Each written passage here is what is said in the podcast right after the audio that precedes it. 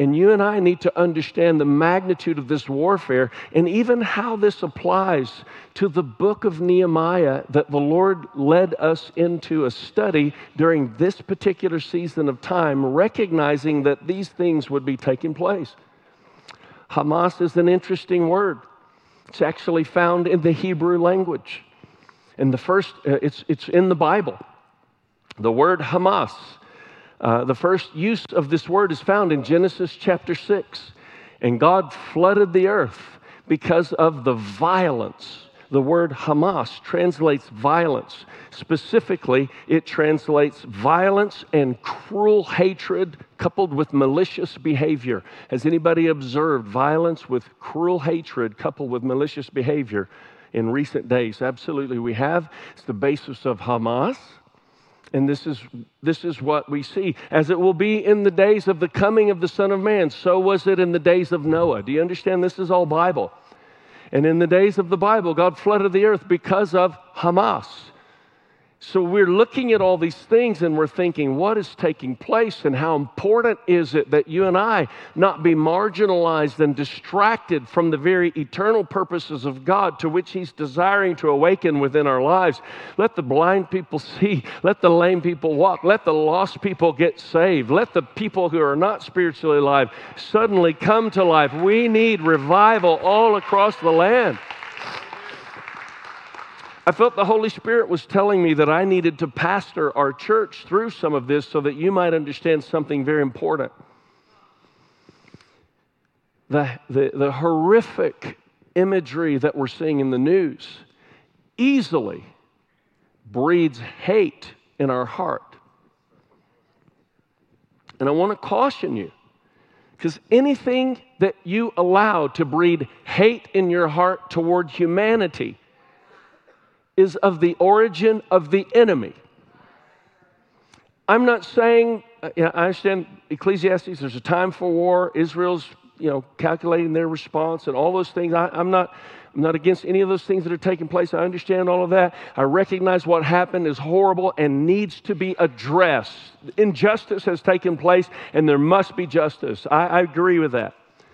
But you need to understand, and I need to understand, and we all need to rehearse, and we need to help each other remember our battle is not against flesh and blood, but our battle is against principalities and these rulers that have been around since the ancient of days that are trying to emerge right now. And God can intervene in this situation. You know, instead of, instead of having a hate for these individuals that have done all these horrific crimes, what if we begin to say, Lord, there are those that are captive behind enemy lines in, that Hamas has. And what if some of these guys that I've been lingering with in my recent travels have talked about some of the most um, entrenched Muslim leaders have started to have visitations from Jesus and they're turning away from their hatred beliefs into the loving ways of God.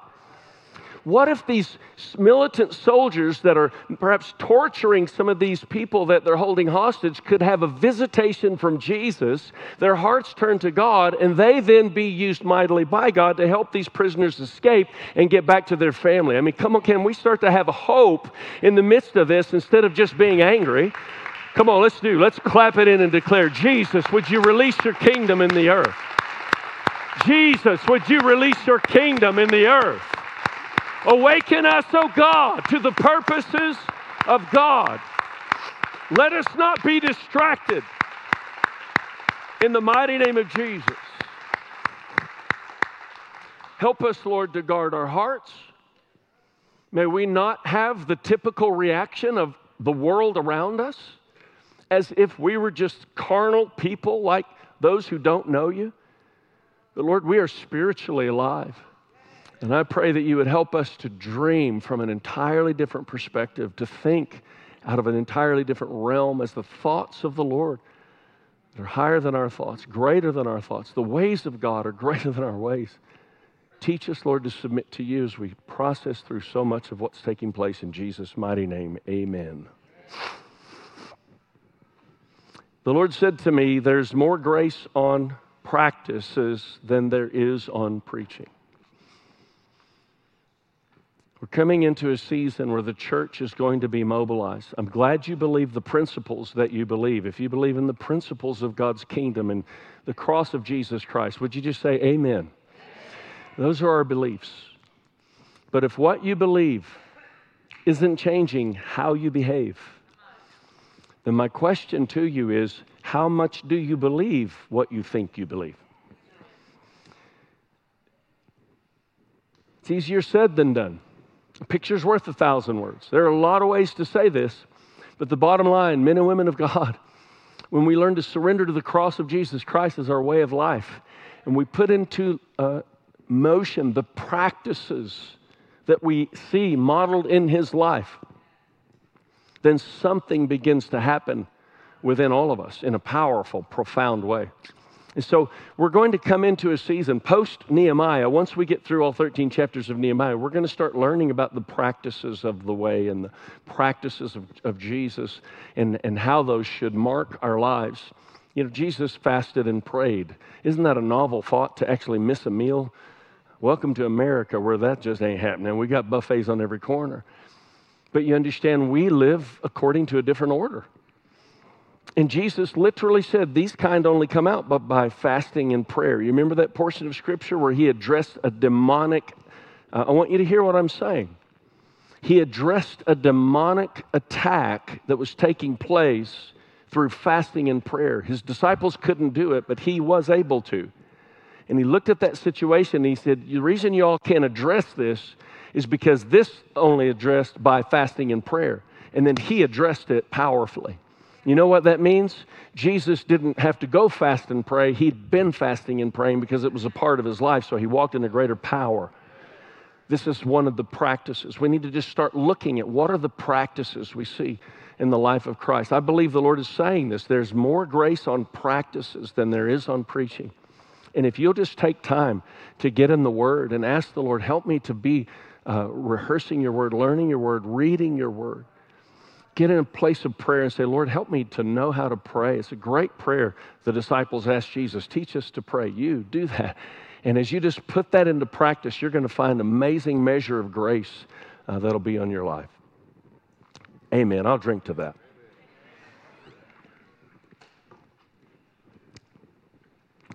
Nehemiah chapter 9.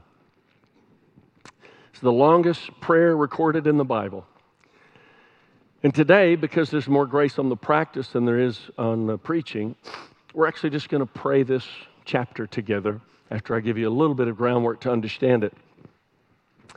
Um, you can learn a lot when we read this chapter in Nehemiah 9 and you hear them praying or see them praying. You can learn a lot about a person by listening to them pray.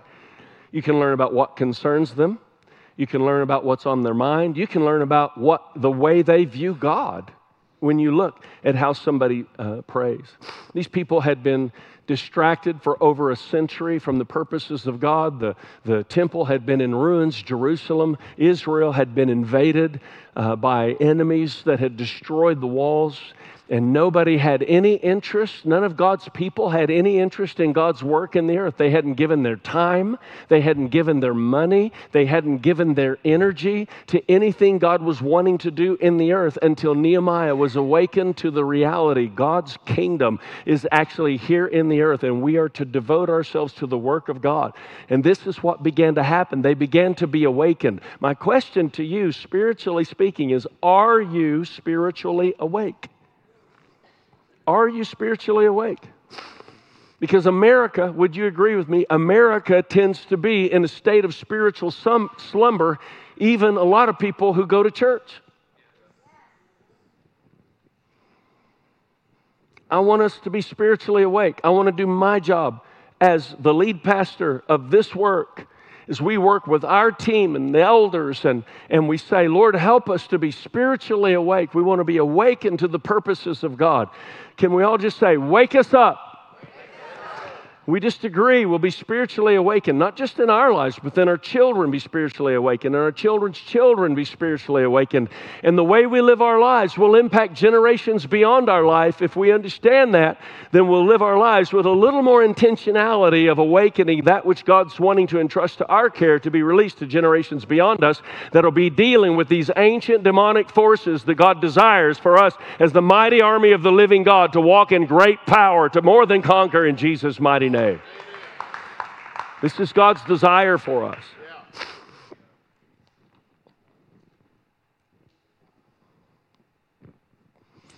When we're spiritually awake, we learn to make prayer our first response, not our last resort. Are you spiritually awake? Circumstances come your way, are you just so fully capable that you don't even look to the Lord? When you're spiritually awake, you're actually listening. Lord, awaken within me uh, the desires of God. Help me to see what it is you see in this moment of challenge. Prayer should be our first response, not our last resort. And ultimately, this is just the place where we learn to live in this vibrant, constant, conversational relationship with God. How many know God's having a conversation with you right now? He is having a conversation right now. He's stirring things in your heart. There's certain things I'm going to say, and he's just going to highlight that for one person. The person right next to them, he's going to highlight something else. He's just so personally involved in all of our, our lives. He loves you, he cares about you. I believe he brought you here this morning on purpose, very specifically, because he's stirring things in your heart. Lord, would you just do what you desire within you, within each and every one of us?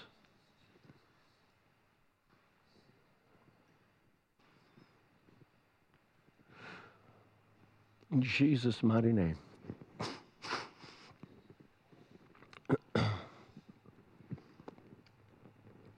I think one of the best um, illustrations of a vibrant, living, prayerful relationship with God can be discovered in the way Jesus taught the disciples how to pray. The first thing he said is say, Our Father. So if you find any father that's having a genuine, intimate, authentic interaction with their child. They're exchanging together relationally and warm and intimately and joyfully. Then you've got the picture of what prayer is supposed to be. This is your lifestyle, where every decision you make is simply a discussion you have because you're in an interaction with God. He's giving you discernment above decision making, and you're sensing the very heart of the Lord. It's a beautiful, beautiful reality. So, as we read this chapter and we begin to pray through this chapter together today, we see their interaction with God, their observation of the Lord, the things that concern them, the things that uh, they're devoted to. And I'll just remind you uh, two weeks ago when we hit chapter 8 of Nehemiah, there was this awakening happening in the people, if you remember, and they had an enthusiastic response to the reading of God's word. Do you remember? They said, Amen, Amen, and the lifting of their hands. So let's do it together. Amen, amen. We lift up our hands. We just receive what the Lord wants to awaken. It's not just a little uh, silly thing we do. Like if you engage your heart, there's something to be released in that. There's like the days when uh, Moses lifted up his hands, and Joshua and all the warriors were fighting. And as long as Moses' hands were raised, a champion spirit was upon the people of God, and they were winning the victory. But when Moses began to put his hands down, that spirit departed, and they didn't have victory. How many of you think maybe when we say amen, amen, and the lifting of our hands, it might be releasing something of a victorious spirit over people that are alive today, or maybe generations beyond us? God is just always able to do so much more than what any of us can possibly imagine. Nehemiah chapter 9, starting with verse 5 today.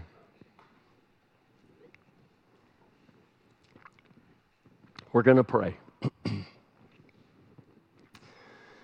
Verses 5 and 6, this is how they were praying Blessed be your glorious name, and may it be exalted above all blessing and praise.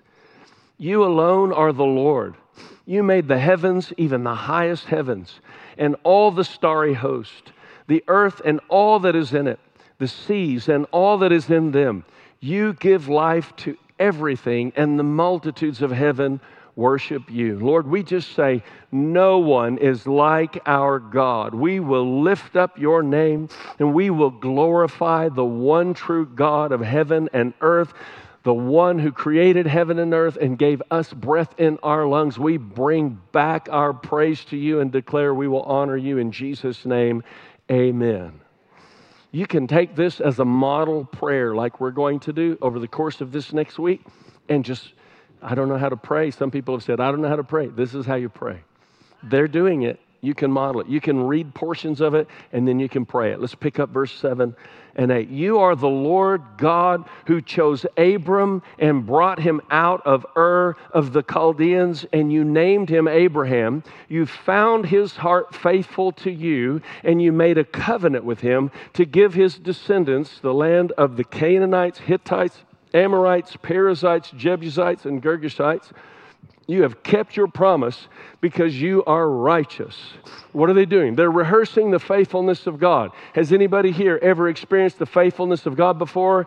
Amen and amen. And the lifting of our hands, we declare, Lord, thank you. Your plan is to release your people, to embrace your kingdom on earth as it is in heaven. And I accept today, Lord, your assignment of our lives is that we are mighty warriors of God's kingdom that exist in the earth. In Jesus' mighty name, amen. Verse 9 and 10 You saw the suffering of our ancestors in Egypt. You heard their cry at the Red Sea. You sent signs and wonders against Pharaoh, against all his officials, and all the people of his land, for you knew how arrogantly the Egyptians treated them. You made a name for yourself, which remains to this day. And Lord, we just cry out to you and we say, In places of difficulty, this is what they're rehearsing. In places of difficulty, you have heard heard our cry. And we thank you, Lord, that you come in response when we cry out to our God like any good father would. And we give you praise for that today in Jesus' mighty name. I'm going to ask the worship team to come. We're going to continue praying. We're by no means near finished, okay? Um, we're going to pray through this. Is that all right? It's not just show up that I give you the patty cake, hopeful, you know, three easy ways to get what you want. Like sometimes you're going to have to dig. Some, some things only come when you pray. How many of you know the treasures of the world are not casually found? You got to dig a little bit. And then, in the same way, the treasures of the Lord are not casually found. You have to dig a little bit. And I'm trying to introduce you to the reality. What happens is if we've not been really spending time in prayer, it's like spiritual muscles that never get strengthened because we're never working out. So then we come together maybe and we start spending time praying and we get exhausted pretty fast because we've not been working out. I would invite you to find ways to work out spiritually, to grow stronger in the Lord. God wants to use you as a part of what God's desiring to do in this hour of God's kingdom, breaking into the earth in supernaturally profound ways. Amen, amen. And I lift up my hands. Verse 11 and 12. This is just rehearsing the goodness and the faithfulness of God. Lord, you divided the sea before them so that they passed through it on dry ground. But you hurled their pursuers into the depths like a stone into mighty waters. By day you led them with a pillar of cloud, and by night with a pillar of fire to give them light on the, uh, the way that they were to take. Anybody need any direction right now? Just lift your hands if you need direction. Need make some decisions. Lord, I just want to thank you that you protect us, you lead us, you guide us, you direct us on this journey of walking with you, that we might discover our God given destiny. So we celebrate, Lord, that you were the God who gave guidance and direction, and you're the same yesterday, today, and forever. You're giving guidance and direction today. We receive it in Jesus' mighty name. Amen. Verse 13 and following, you came down. That's a pretty important phrase for us to understand. Lord, you came down to Mount Sinai. You spoke to them from heaven. You gave them regulations and laws that are just and right, and decrees and commands that are good. You made known to them the holy Sabbath and gave them commands, decrees, and laws through your servant Moses. He came down. you hear? He came down. He didn't say, I need you to come up where you're not able to come up. He said, I'll meet you right where you are. How many of you ever felt like you weren't good enough to serve the Lord your God? Can you just raise your hand? You felt like you weren't good enough. I talk to people all the time. They feel like, I've just done too much wrong. I can't come to Christ. Listen, you don't have to get cleaned up before you take a shower. You go take a shower and you wash off the stink, okay? That's the way it is in the kingdom of God as well. So we just declare this Lord, we thank you that you love us so much that you come down to meet us where we are. Your wonderful laws and your powerful word provide such clarity in our lives to the pathway of true life where we discover the very life of Jesus Christ awakened within us in Jesus' name. Verse 15 In their hunger, you gave them bread from heaven and in their thirst, you brought them water from the rock. You told them to go in and take possession of the land that you had sworn with uplifted hand to give them. Anybody here have any need for God's provision? This bread from heaven and water from a rock. Bread, that's impossible. Bread from heaven is impossible. Water from a rock is impossible. I don't know what your need may be, but with God, all things are possible. It might look like it's completely impossible, but God wants you to begin to have faith to believe that He'll awaken something within you to see Him do the impossible. If you can see the invisible, looking toward, setting your eyes on Christ, if you can see the invisible, you can begin to do the impossible. And so, Lord, we thank you that you are the same yesterday and forever, that you, Lord, uh, what you did before, you will do again. We see that you were faithful in these times past in the ancient of days. We look in the history of our days and we see the faithfulness of God and we celebrate the faithfulness of God. Come on, if the Lord's ever shown his provision in your life, why don't you give him a hand clap of praise as we declare amen and amen with the lifting of our hands.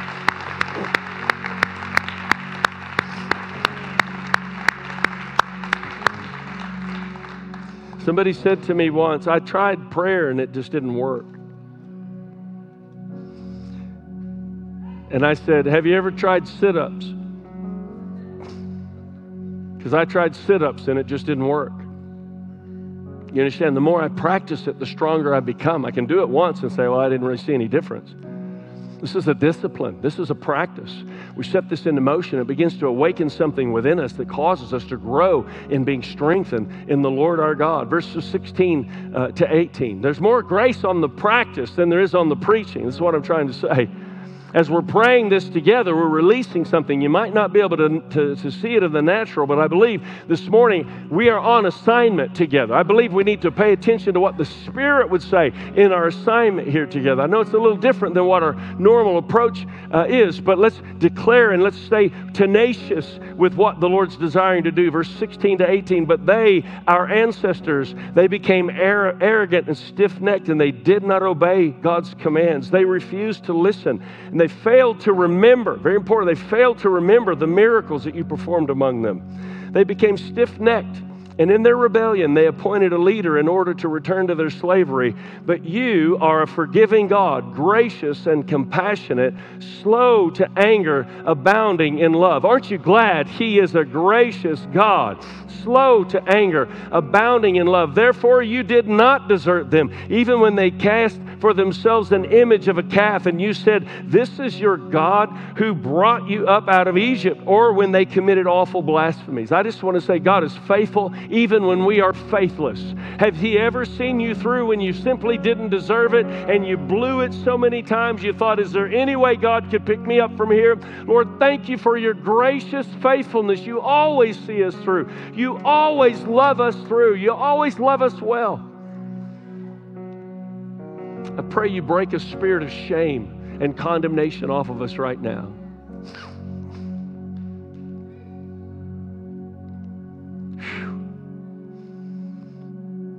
If you, uh, if that resonates with you, and we just agree, a spirit of shame, self condemnation, just lift both your hands and surrender. We say, Amen, Amen. The lifting of our hands. We just received today shame and condemnation, Lord, being broken off of our lives.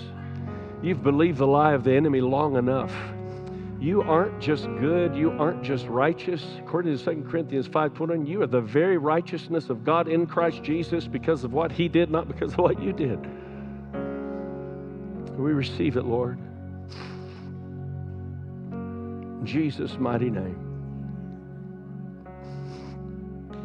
Come on, let's let's go to verse 26 and 27. God healed, He restored, He redeemed, and then they were disobedient and they rebelled against you. They turned their backs on your law. They killed your prophets who had warned them in order to turn them back to you. And they committed awful blasphemies.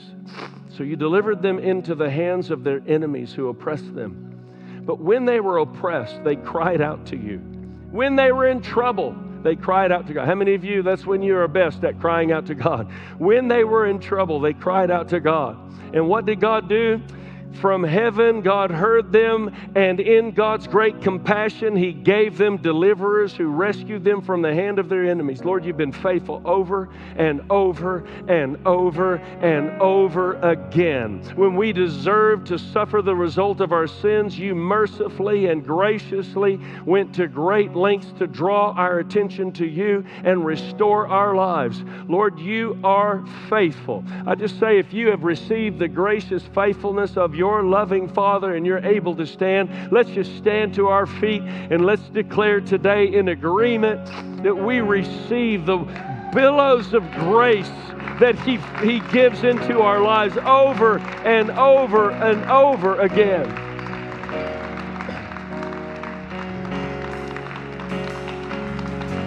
Lord, we want to give voice to our love for you. We want to give voice to our appreciation for you. We want to give voice to a celebration within our hearts toward you. We want to give voice to your mercy and your grace. Thank you. Thank you, Lord, that you sent Jesus to embody the grace and the love and the forgiveness of God so that we could understand compassionate human being Jesus watch sinless Christ, who did not deserve to die,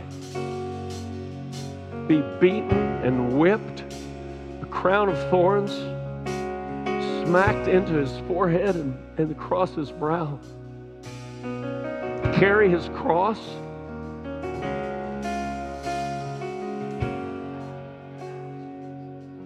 With his back in shreds, having been whipped to open deep wounds thrust back on that rough timber cross, stakes driven into his hands and feet, that cross raised up, jolted into place, sinless Jesus hanging, bleeding out all of his breath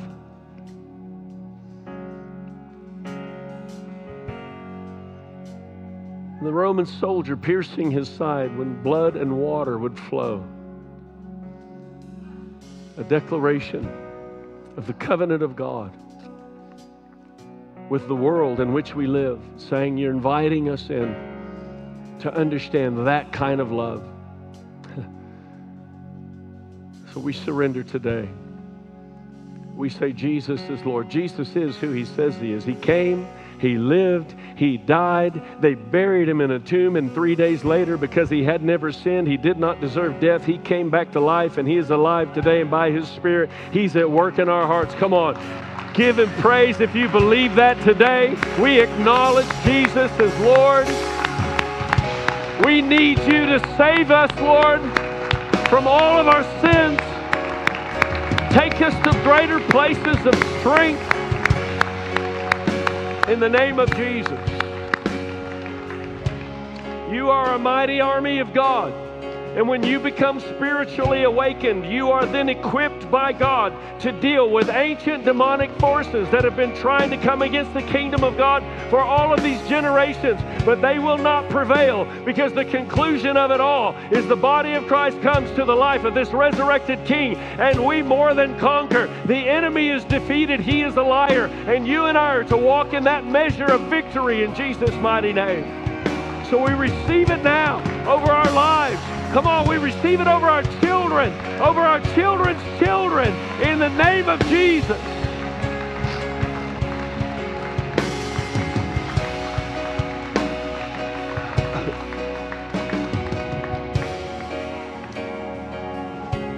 I want to ask you just continue reading the book of Nehemiah. We still have a few more weeks to go. It's significant.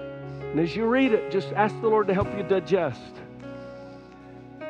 And, and I'm going to invite our prayer teams, if you'll come. We're going to take just a few moments as we conclude just in worship, bringing our assignment of a congregational family to take that which God has awakened. If God's awakening something in your heart, say amen. He's stirring something within us. What we want to do is we just want to bring that back for a few moments in worship. Give that back to the Lord. Our prayer teams are available. If there's anything we can pray with you about, and then we'll come and conclude. We'll be dismissed. But let's hang in there as a part of our assignment together as a congregational family just for these remaining moments.